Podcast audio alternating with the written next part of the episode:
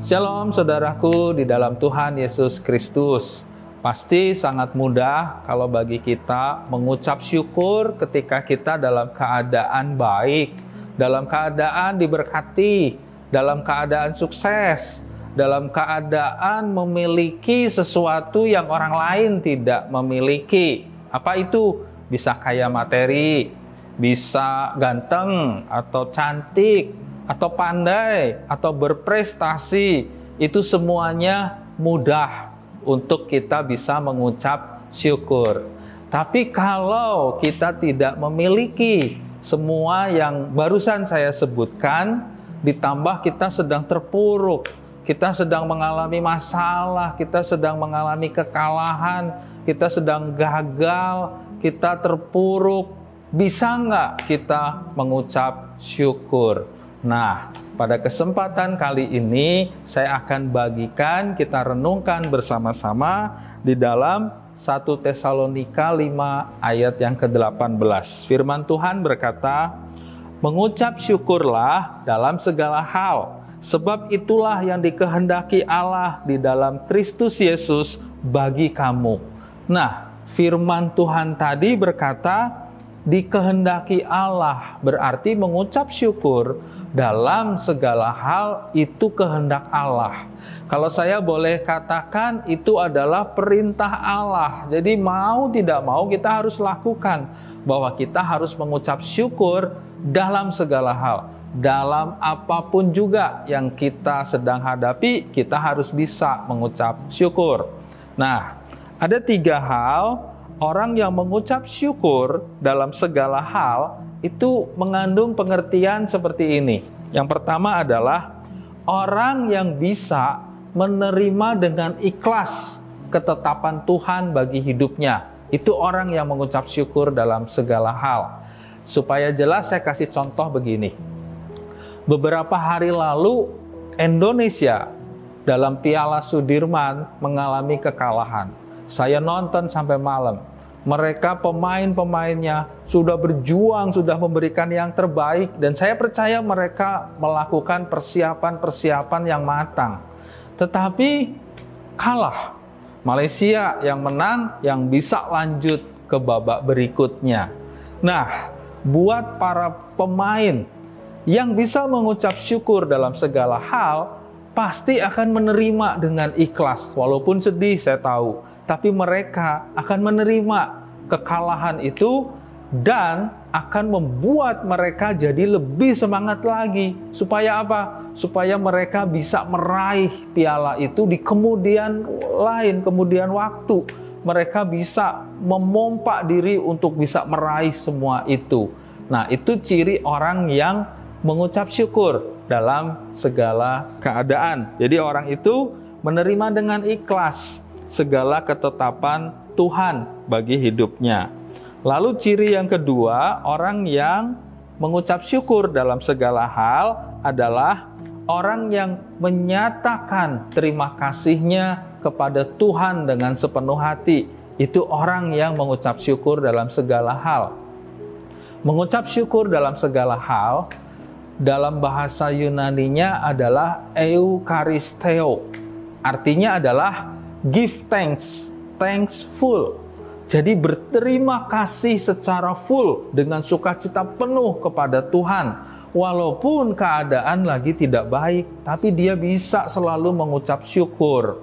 Nah, kebalikannya dari orang yang seperti ini adalah orang yang selalu mengeluh, orang yang selalu bersungut-sungut, orang yang selalu menyalahkan keadaan, menyalahkan orang lain, orang yang membandingkan kehidupannya dengan kehidupan orang lain.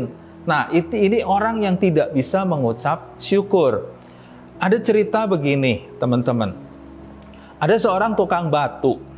Dia lagi bekerja, dia pakai palunya yang besar, dia lagi hajar itu batu yang besar supaya batu itu jadi batu-batu kecil bisa dipakai.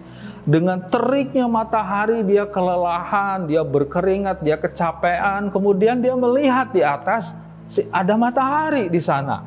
Lalu dia berpikir gitu, seandainya saya menjadi matahari, pasti hidup saya bisa menjadi berkat bagi banyak orang.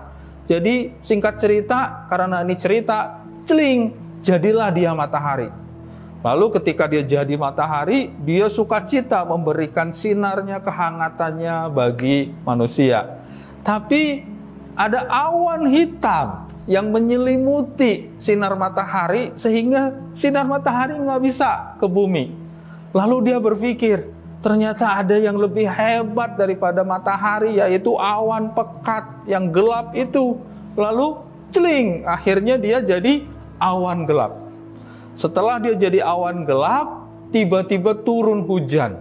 Dan akhirnya awan itu makin lama makin hilang. Lalu dia bisa berpikir gitu, kalau begitu air hujan lebih keren, lebih hebat. Saya mau jadi air hujan. Singkat cerita, celing, jadilah dia air hujan. Nah, ketika air hujan membasahi bumi, bisa bikin banjir, bisa ke sungai-sungai, bisa menerjang semuanya. Tapi dia melihat di sungai itu ada batu yang besar, yang kokoh, yang kuat, yang nggak bisa diterjang oleh air sungai.